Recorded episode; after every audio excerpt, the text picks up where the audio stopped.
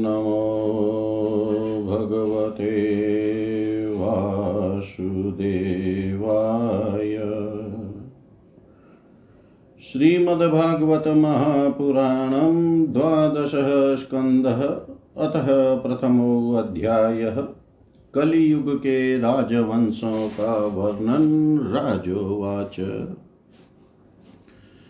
स्वधामानुगते कृष्णे यदुवंशविभूषणे कस्य वंशो भवत्पृथिव्यामेतदा चक्ष्व मे मुने श्रीशुकुवाच योऽन्त्यः पुरञ्जयो नाम, भाव्यो भार्यद्रथो नृप, तस्यामात्यस्तु शुनको हत्वा स्वामिनमात्मजं प्रद्योतसंज्ञं राजानं कर्ता यत्पालकसुत विशाखयुपस्तत्पुत्रो भविता राजकस्तत नन्दिवर्धनस्तत्पुत्र पञ्चप्रद्योतना इमे अष्टत्रिंशोत्तरशतं भोक्ष्यन्ति पृथिवीं नृपा।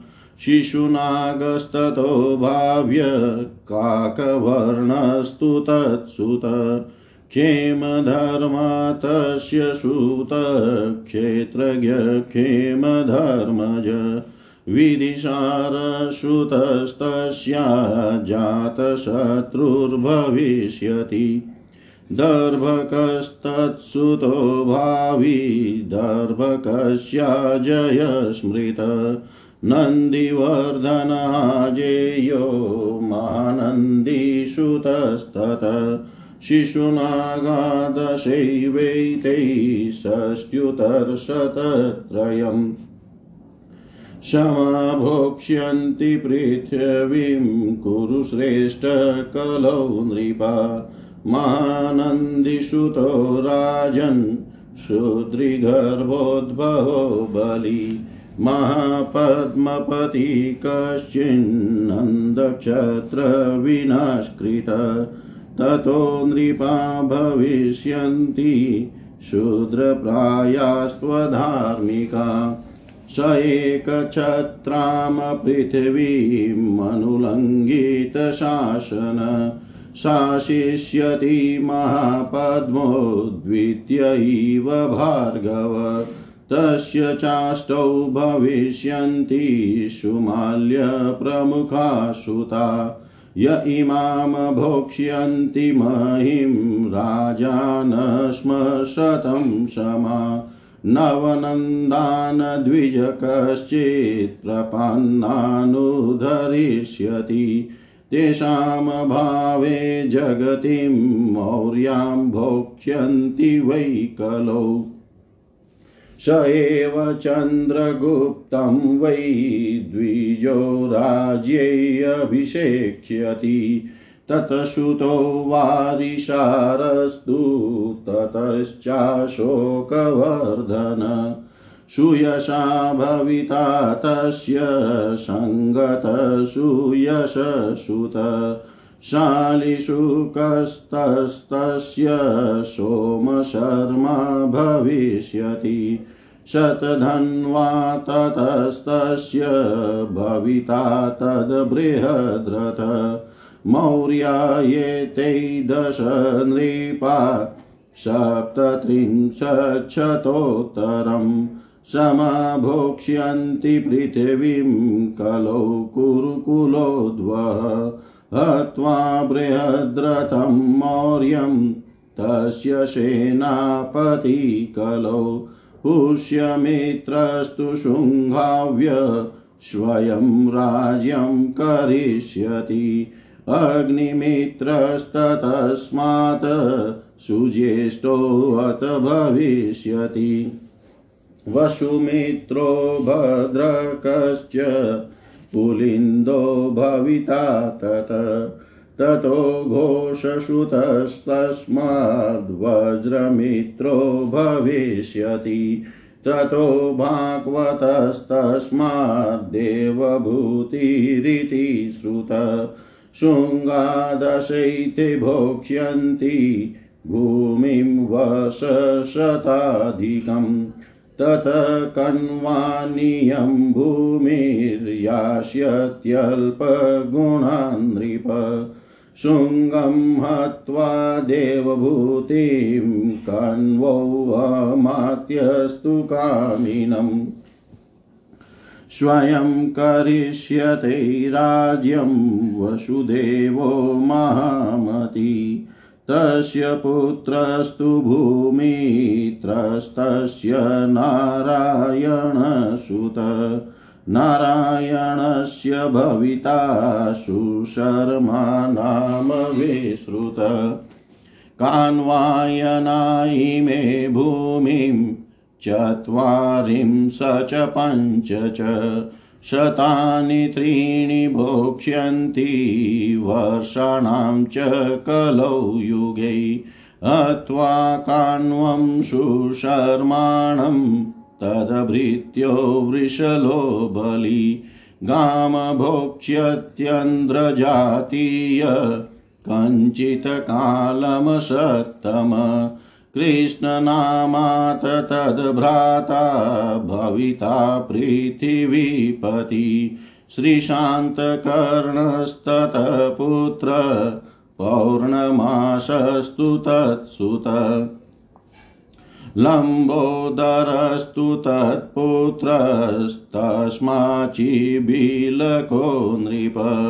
मेघस्वातिश च बिलकादटमानस्तु तस्य च।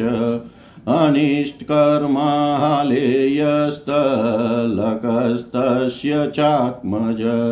पुरीशभीरुस्तत्पुत्रस्ततो राजासुनन्दन चकोरो बहवो यत्र शिवस्वातिररिन्दम। तस्यापि गोमतीपुत्र पुरीमान् भविता तत। मेदः शिरा शिवस्कन्धो यज्ञश्रीस्तत्सुतस्तत।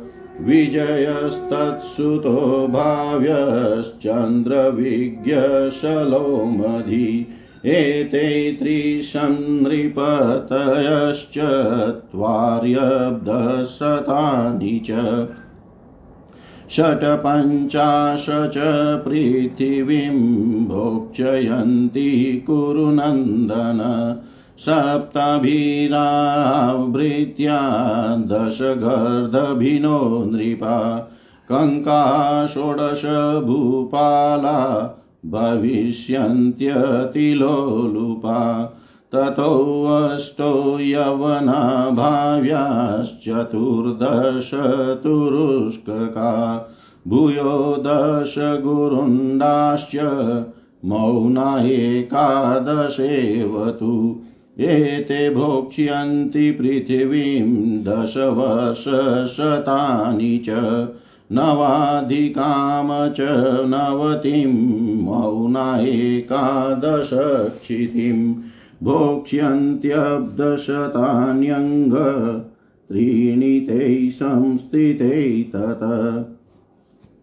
किलिकिलायां नृपतयो भूतनन्दोतवङ्गिरि शिशुनन्दिश्च तद्भ्राता यशोनन्दी प्रवीरक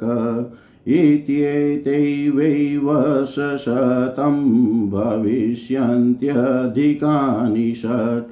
तेषां त्रयोदशसूता भवितारश्च भाविका। पुष्य पुष्पमि पुष्पमित्रोऽथ राजन्यो दुर्मित्रोऽस्य तथैव च। एककाला इमे भूपा सप्तान्ध्रा सप्तकौशला विदुरपतयो भाव्या निषधास्तत एव हि मागधानामतु भविता विश्वस्फूर्जिः पुरञ्जय करिष्यत्यपरो वर्णान् पुलिन्दयदुमद्रकान् प्रजाश्चा ब्रह्मभूयिष्ठा स्थापयिष्यति दुर्मति। वीर्यवानक्षत्रमुत्साद्य पद्मवत्यां स वै पुरी। अनुगङ्गामाप्रयागं गुप्तां भोक्ष्यति मेदिनीं। सौराष्ट्रावन्तयाभिराश्च शुरा अर्बुदमालवा व्रात्या द्विजा भविष्यन्ति शूद्रप्राया जनाधिपा सिन्धोस्तटं चन्द्रभागां कौन्तीं काश्मीरमण्डलं भोक्षयन्ति शूद्राव्रात्याद्यां लेचश्चा ब्रह्मवर्चस तुल्यकाला इमे राजन् मलेच्प्रायाश्च भूभृत। एतै अधर्मानृतपरा फल्गुधास्तीव्रमन्यव स्त्रीबालगौद्विजघ्नाश्च परदारधनाधृता। उदितास्तमितप्रायाल्पसत्त्वाल्पकायुष। असंस्कृता क्रियाहीना रजसा तमसावृता प्रजास्ते भक्षयिष्यन्ति म्लेच्छा राजन्यरूपिण तनाथास्ते जनपदास्तच्छीलाचारवादिन्य। अन्योन्यतो राजभिश्च क्षयं यास्यन्ति पीडिता। अन्योन्यतो राजभिश्च क्षयं यास्यन्ति पीडिता। जय जय श्रीमद्भागवते महापुराणे पारमहंस्यां संहितायां द्वादशस्कन्धे प्रथमोऽध्यायः सर्वं श्रीशां सदाशिवार्पणम् अस्तु ॐ विष्णवे नमः, ॐ विष्णवे नमः, ॐ विष्णवे नमः। श्रीमद्भागवत द्वादश स्कंध अतः प्रथमो अध्याय। कलयुग के राजवंशों का वर्णन हिंदी भावार्थ राजा परीक्षित ने पूछा भगवान यदुवंश शिरोमणि भगवान श्री कृष्ण जब अपने परम धाम पधार गए, तब पृथ्वी पर किस वंश का राज्य हुआ, तथा अब किसका राज्य होगा? आप कृपा करके मुझे यह बतलाइए। श्री सुखदेव जी ने कहा, प्रिय परीक्षित मैंने तुम्हें नौवे स्कंद में यह बात बतलाई थी कि जरासंध के पिता बृहद्रथ के वंश में अंतिम राजा होगा पुरंजय अथवा रिपुंजय। उसके मंत्री का नाम होगा शुनक। वह अपने स्वामी को मार डालेगा और अपने पुत्र प्रद्योत को राज सिंहासन पर अभिषिक्त करेगा। प्रद्योत का पुत्र होगा पालक पालक का विशाख युप विशाख युप का राजक और राजक का पुत्र होगा नंदी वर्धन प्रद्योत वंश में यही पाँच नरपति होंगे, इनकी संज्ञा होगी प्रद्योतन।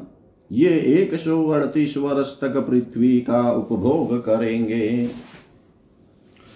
इसके पश्चात शिशुनाग नाम का राजा होगा। शिशुनाग का काक वर्ण, उसका क्षेम धर्मा और क्षेम धर्मा का पुत्र होगा। क्षेत्रज्ञ।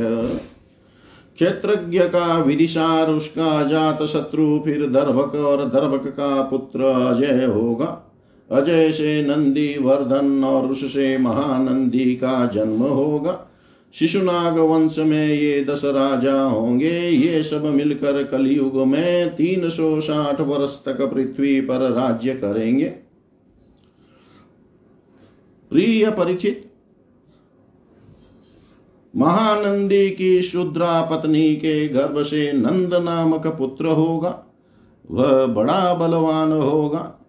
महानंदी महापद्म नामक निधि का अधिपति होगा। इसीलिए लोग उसे महापद्म भी कहेंगे। वह क्षत्रिय राजाओं को, राजाओं के विनाश का कारण बनेगा, तभी से राजा लोग प्राय शुद्र और अधार्मिक हो जाएँगे। महापद्म पृथ्वी का एक छत्र शासक होगा, उसके शासन का उल्लंघन कोई भी नहीं कर सकेगा। क्षत्रियों के विनाश में हेतु होने की दृष्टि से तो उसे दूसरा परशुराम ही समझना चाहिए। उसके सुमाल्य आदि आठ पुत्र होंगे। वे सभी राजा होंगे और सौ वर्ष तक इस पृथ्वी का उपभोग करेंगे। कौटिल्य वात्सायन तथा चाणक्य के नाम से प्रसिद्ध एक ब्राह्मण विश्वविख्यात नंद और उनके सुमाल्य आदि आठ पुत्रों का नाश करेगा। उनका नाश हो जाने पर कलयुग में मौर्य वंशी नरपति पृथ्वी का राज्य करेंगे। वही ब्राह्मण पहले पहल चंद्रगुप्त मौर्य को राजा के पद पर अभिषिक्त करेगा। चंद्रगुप्त का पुत्र होगा वारीशार और वारीशार का अशोकवर्धन। अशोकवर्धन का पुत्र होगा सुयश। सुयश का संगत संगत का शाली सुख और शाली सुख का सोम शर्मा। सोम शर्मा का सतधनुआ और सतधनुआ का पुत्र बृहद्रथ होगा। कुरुवंश विभूषण परीक्षित। मौर्य वंश के ये दस नरपति कलयुग में एक सौ सैतीस वर्ष तक पृथ्वी का उपभोग करेंगे। बृहद्रथ का सेनापति होगा पुष्य मित्र शुंग। वह अपने स्वामी को मारकर स्वयं राजा बन बैठेगा। पुष्य मित्र का अग्नि मित्र और अग्नि मित्र का सुज्येष्ठ होगा। सुज्येष्ठ का वसुमित्र वसुमित्र का भद्रक और भद्रक का पुलिंद पुलिंद का घोष और घोष का पुत्र होगा वज्रमित्र। वज्रमित्र का भागवत और भागवत का पुत्र होगा देवभूति। शुंग वंश के ये दस नरपति एक सौ बारह वर्ष तक पृथ्वी का पालन करेंगे। परीक्षित शुंगवंशी नरपतियों का राज्यकाल समाप्त होने पर यह पृथ्वी कण्ववंशी नरपतियों के हाथ में चली जाएगी। कण्ववंशी नरपति अपने पूर्ववर्ती राजाओं की अपेक्षा कम गुण वाले होंगे। शुंग वंश का अंतिम नरपति देवभूति बड़ा ही लंपट होगा। उसे उसका मंत्री कणवंशी वसुदेव मार डालेगा और अपने बुद्धि बल से स्वयं राज्य करेगा।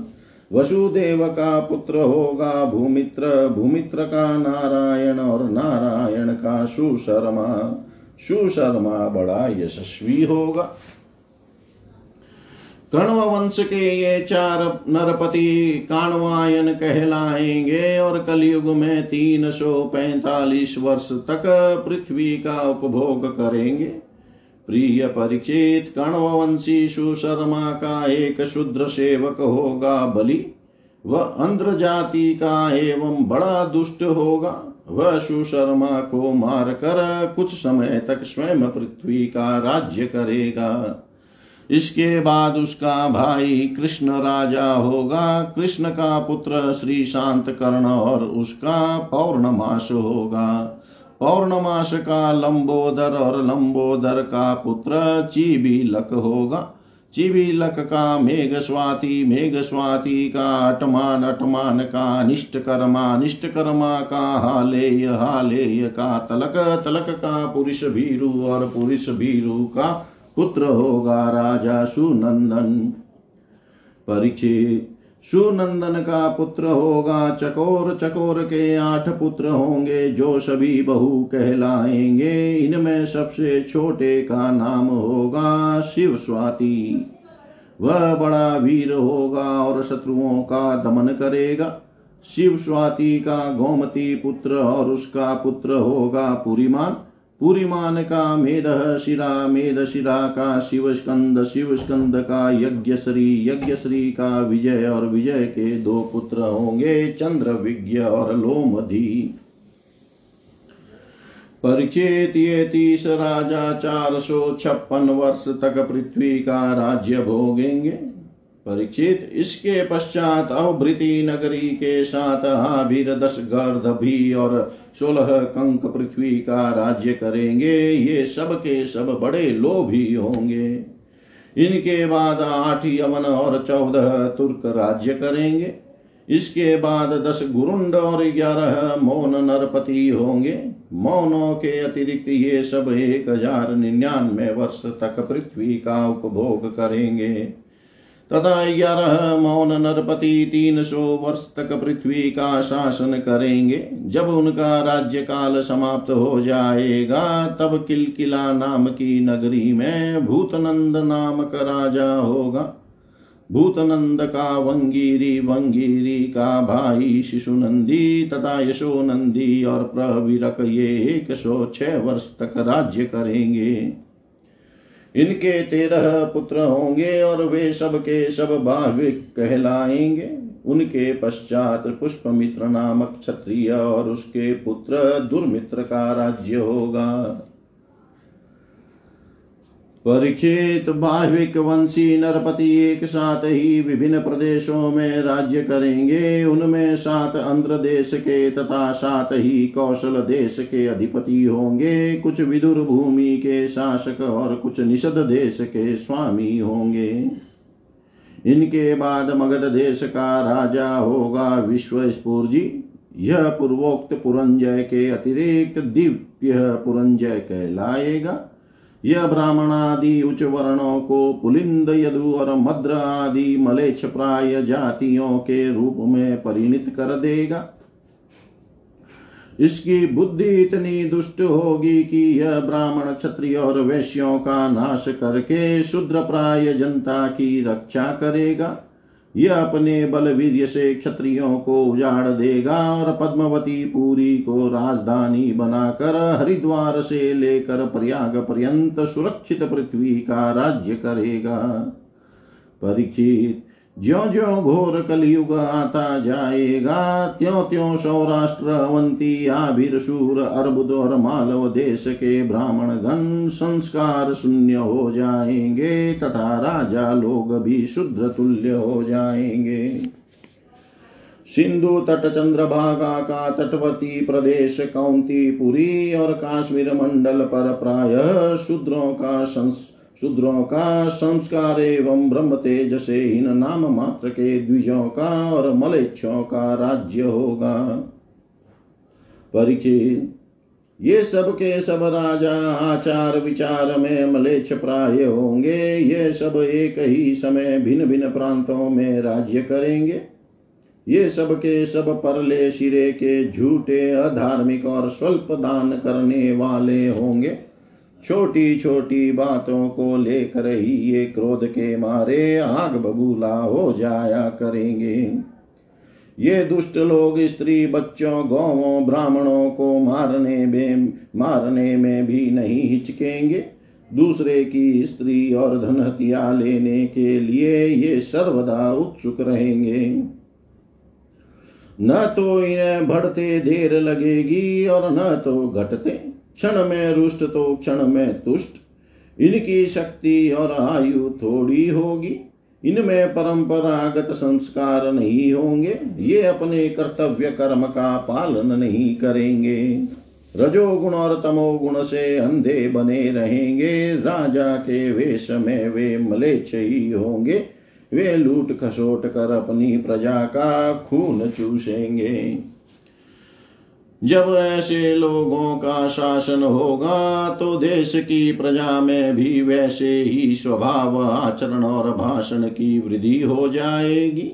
राजा लोग तो उनका शोषण करेंगे ही, वे आपस में भी एक दूसरे को उत्पीड़ित करेंगे और अंततः सबके सब नष्ट हो जाएँगे। जय जय श्रीमद्भागवते महापुराणे पारमहंस्यां संहितायां द्वादशस्कन्धे प्रथमोऽध्यायः। सर्वं श्रीशां सदाशिवार्पणम् अस्तु। ॐ विष्णवे नम, ॐ विष्णवे नम, ॐ विष्णवे नमः। श्रीमद्भागवतः द्वादशस्कन्धतः द्वितीयोऽध्यायः। कलियुग के धर्म श्रीशुकुवाच।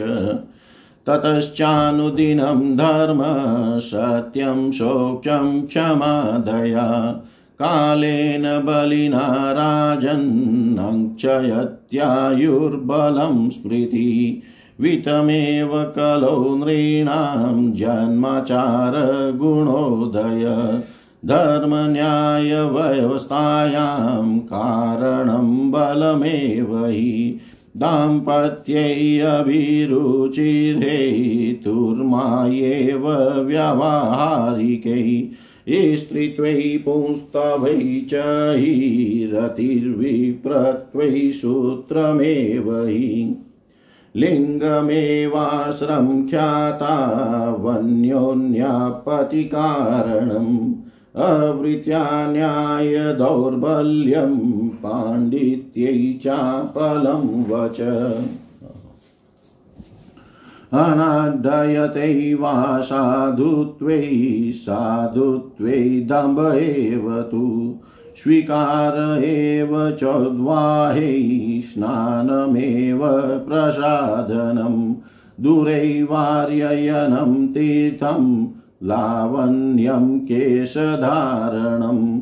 उदरं भरताश्वाथ सत्यत्वै धाष्टयमेव हि। दाक्ष्यं कुटुम्बभरणं यशोऽर्थै धर्मसेवनम् एवं प्रजाभिदुष्टाभिर्राकीर्णेक्षितिमण्डल ब्रह्मवीटक्षत्रशूद्राणां यो बली भविता नृप प्रजा हि लुब्धैराजन्यैर्निर्गृणैर्दस्युधर्मभिः आच्छिनदारद्रवीणा यास्यन्ति गिरिकाननम् शाकमूलामिषक्षौद्रफलपुष्पाष्टिभोजना अनावृष्टया विनक्ष्यन्ति दुर्भिक्षकरपीडिता शीतवाता तपप्रावृढी मेरन्योन्यतः प्रजा च्युत्रिडभ्यामव्याधिभिश्चेव सन्तप्यस्यन्ते च चिन्तया त्रिंश त्रिंशद्विशतिवर्षाणि परमायुकलो नृणाम् क्षीयमाणेषु देहेषु देहिनां कलिदोषत वर्णाश्रमवतां धर्मे नष्टे वेदपथे नृणां पाखण्प्रचुरे धर्मे दस्युप्रायेषु राजसु। चौर्यानृतवृता हिंसा नानावृत्तिषु वै नृषु। शूद्रप्रायेषु वर्णेषु छागप्रायासु धेनुषु। गृहप्रायेष्वाश्रमेषु यौनप्रायेषु बन्धुषु अणुप्रायाश्वघो अणुप्रायस्व अनुप्रायशोषधीषु शमिप्रायेषु स्तासनुषु विद्युत्प्रायेषु मेघेषु शून्यप्रायेषु सद्मसु इतं कलौ गतप्रायै जने तु खरधर्मिणि धर्मत्राणाय सत्त्वेन भगवान् चराचर गुरोर्विष्णोरीश्वरस्याखिलात्मन। धर्मत्रा, धर्मत्राणाय साधूनां जन्मकर्मापनुत्तये। सम्बलग्राममुख्यस्य ब्राह्मणस्य महात्मन भवने विष्णुयशस कल्की प्रादुर्भविष्यति। अश्वमाशु गमारुह्य देवदत्तं जगत्पति अशिना साधुदमनम् अष्टैश्वर्यगुणान्वित विचरणाशुनाक्षोण्यां हयेना प्रतिमद्युति नृपलिङ्गच्छेदो दस्युन कोटिशो निहनिष्यति। अथ तेषां भविष्यन्ति मनांसि विशदानि वै वासुदेवाङ्गरागाति पुण्यगन्धानिलस्पशाम् पौरजानपदानां वै हतेष्वखिलदस्युषु।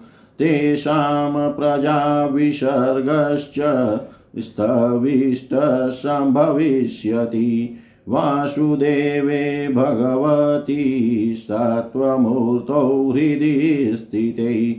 यदावतीर्णो भगवान् कल्किर्धर्मपतिर्हरि कृतं भविष्यति तदा प्रजाश्रुतिश्च सात्विकी। यदा चन्द्रश्च सूर्यश्च तथातिश्च बृहस्पति एकराशौ शमेष्यन्ति तदा भवति तत्कृतं ये अतीता वर्तमाना ये भविष्यन्ति च पार्थिवा। ते त उद्देशत प्रोक्ता वंशीया सोमसूर्ययो आरभ्य भवतो जन्म यावन्नन्दाभिषेचनम्।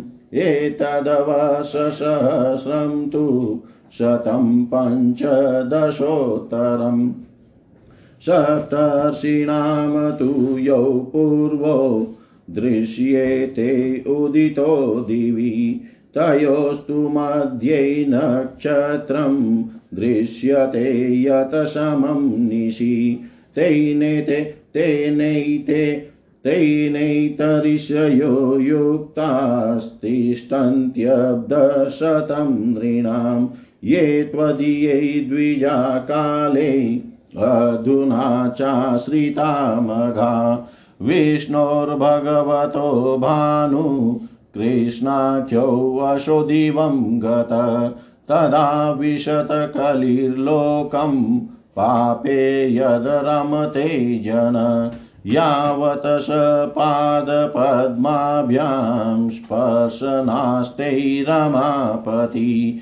तावत् कलिर्वै पृथिवीं पराक्रान्तुं न चाशकत्। यदा देवर्षय सप्त मघासु विचरन्ति, तदा प्रवृतस्तु कलिर्द्वादशाब्दशतात्मक।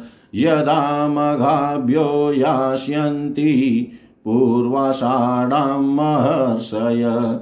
तदानन्दात् प्रभृत्येष कलिर्वृद्धिं गमिष्यति।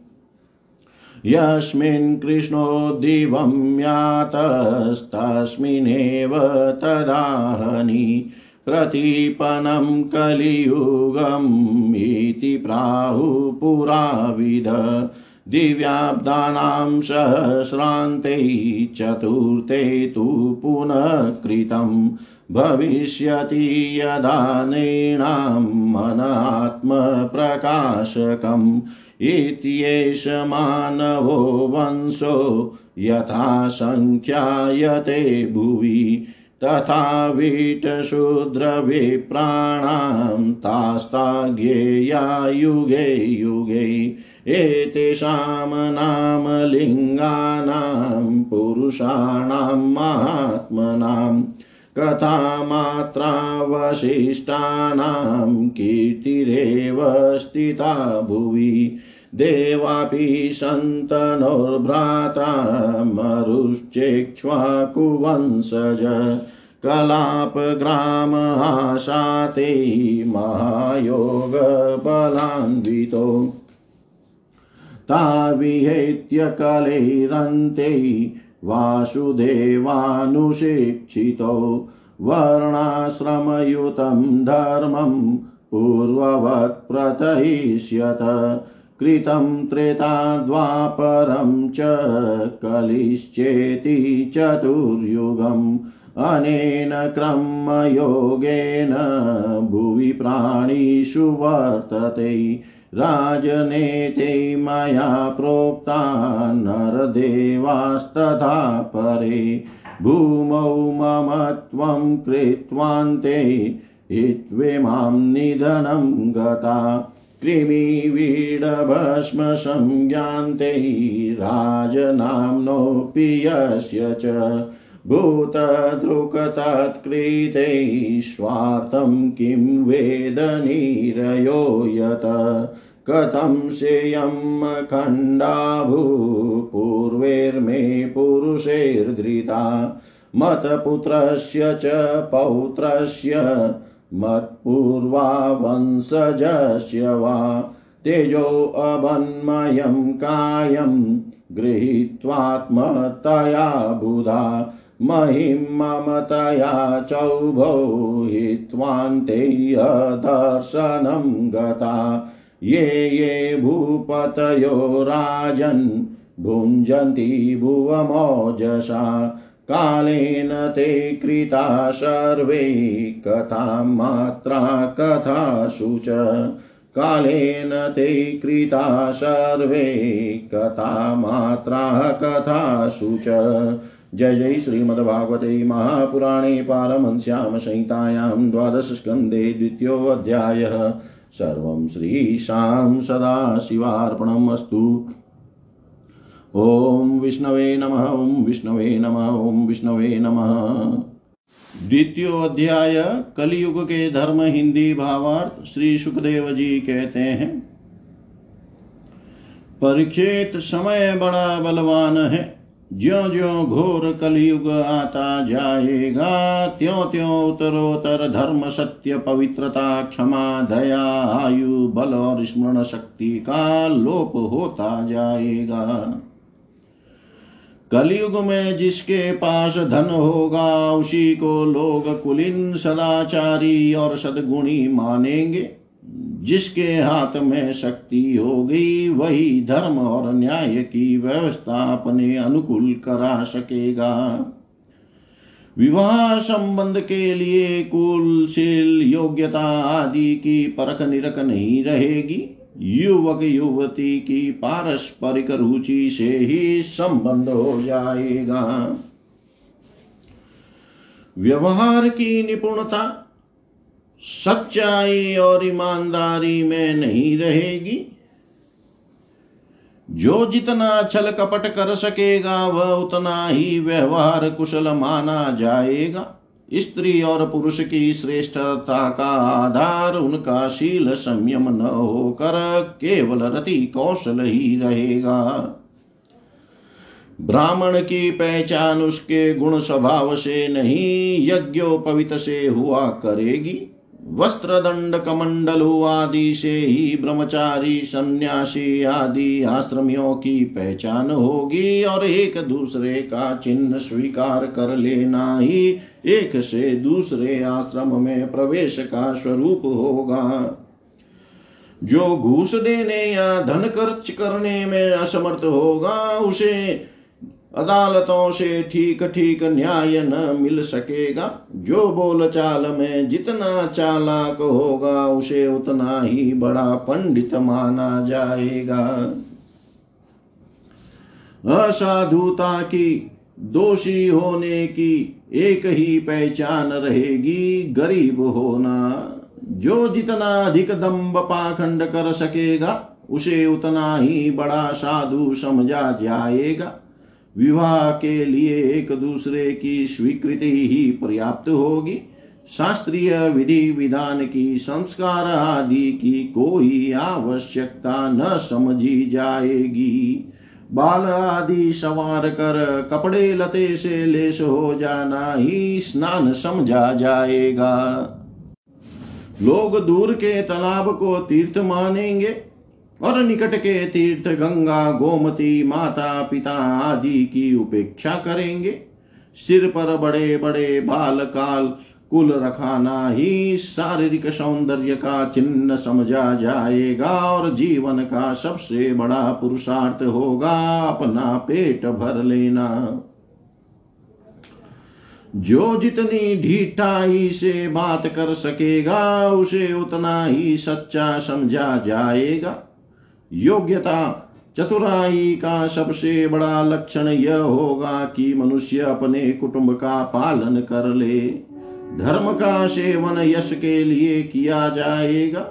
इस प्रकार जब सारी पृथ्वी पर दुष्टों का बोलबाला हो जाएगा, तब राजा होने का कोई नियम न रहेगा।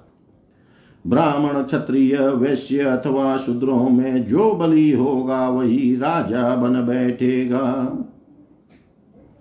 उस समय के नीच राजा अत्यंत निर्दय एवं क्रूर होंगे।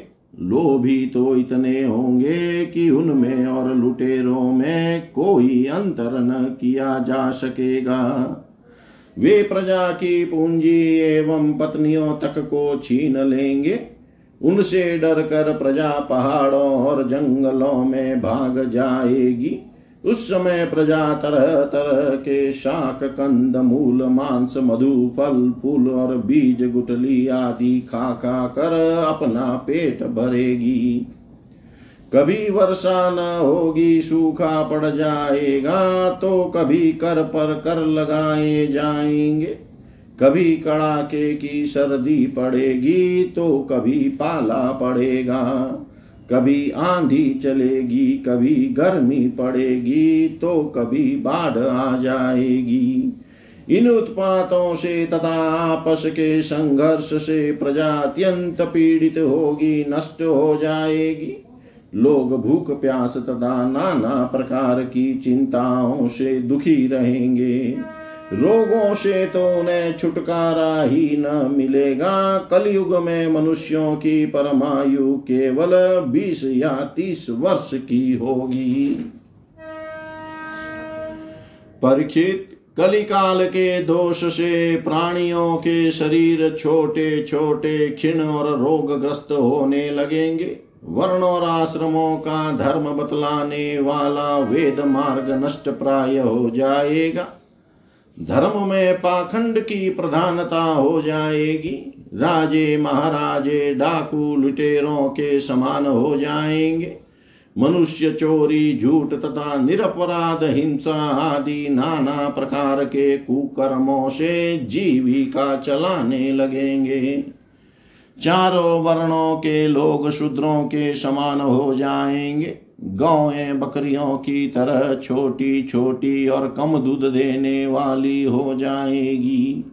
वानप्रस्थी और सन्यासी आदि विरक्त आश्रम वाले भी घर गृहस्थी जुटाकर गृहस्थों का सा व्यापार करने लगेंगे। जिनसे वैवाहिक संबंध है, उन्हीं को अपना संबंधी माना जाएगा। धान जऊ गेहूँ आदि धानियों के पौधे छोटे छोटे होने लगेंगे।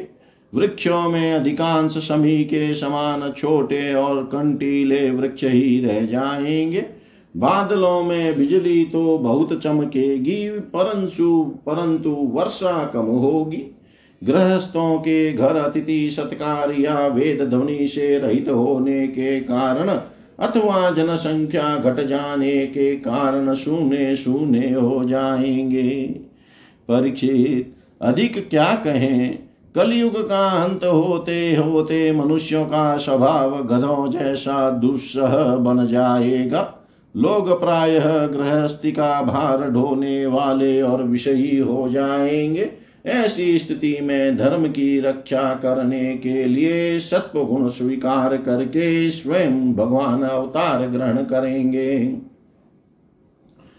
प्रिय परिचित, सर्वव्यापक भगवान विष्णु सर्वशक्तिमान है। वे सर्वस्वरूप होने पर भी चराचर जगत के सच्चे शिक्षक सदगुरु हैं। वे साधु सज्जन पुरुषों के धर्म की रक्षा के लिए उनके कर्म का बंधन काट कर उन्हें जन्म मृत्यु के चक्र से छुड़ाने के लिए अवतार ग्रहण करते हैं। उन दिनों संभल ग्राम में विष्णु यश नाम के एक श्रेष्ठ ब्राह्मण होंगे। उनका हृदय बड़ा उदार एवं भगवत भक्ति से पूर्ण होगा। उन्हीं के घर कल की भगवान अवतार ग्रहण करेंगे। श्री भगवान ही अष्ट सिद्धियों के और समस्त सदगुणों के एकमात्र आश्रय हैं। समस्त चराचर जगत के वे ही रक्षक और स्वामी हैं। वे देवदत्त नामक शीघ्रगामी घोड़े पर सवार होकर दुष्टों को तलवार के घाट उतार कर ठीक करेंगे। उनके रोम रोम से अतुलनीय तेज की किरणें छिटकती होंगी। वे अपने शीघ्रगामी घोड़े से पृथ्वी पर सर्वत्र विचरण करेंगे और राजा के वेश में छिपकर रहने वाले कोटि कोटि डाकुओं का संहार करेंगे। प्रिय परिचित, जब सब डाकुओं का संहार हो चुकेगा, तब नगर की और देश की सारी प्रजा का हृदय पवित्रता से भर जाएगा। क्योंकि भगवान कलकी के शरीर में लगे हुए अंग राग का स्पर्श पाकर अत्यंत पवित्र हुई वायु उनका स्पर्श करेगी। और इस प्रकार वे भगवान के श्री विग्रह की दिव्य गंध प्राप्त कर सकेंगे। उनके पवित्र हृदयों में सत्व मूर्ति भगवान वासुदेव विराजमान होंगे और फिर उनकी संतान पहले की भांति हृष्ट पुष्ट और बलवान होने लगेगी। प्रजा के नयन मनोहारी हरि धर्म के रक्षक और स्वामी है। वे ही भगवान जब कलकी के रूप में अवतार ग्रहण करेंगे, उसी समय सत्य युग का प्रारंभ हो जाएगा और प्रजा की संतान परंपरा स्वयं ही सत्व गुण से युक्त हो जाएगी। जिस समय चंद्रमा, सूर्य और बृहस्पति एक ही समय, एक ही साथ पुष्य नक्षत्र के प्रथम पल में प्रवेश करके एक राशि पर आते हैं, उसी समय सत्य युग का प्रारंभ होता है। परीक्षित चंद्र वंश और सूर्य वंश में जितने राजा हो गए हैं या होंगे, उन सब का मैंने संक्षेप से वर्णन कर दिया। तुम्हारे जन्म से लेकर राजा नंद के अभिषेक अभिषेक तक एक हज़ार एक सौ पंद्रह वर्ष का समय लगेगा। जिस समय आकाश में सप्तषियों का उदय होता है, उस समय पहले उनमें से ही दो दो ही तारे दिखाई पड़ते हैं। उनके बीच में दक्षिणोत्तर रेखा पर समभाग में अश्विनी आदि नक्षत्रों में से एक नक्षत्र दिखाई पड़ता है। उस नक्षत्र के साथ सप्तषि गण मनुष्यों की गणना से सौ वर्ष तक रहते हैं।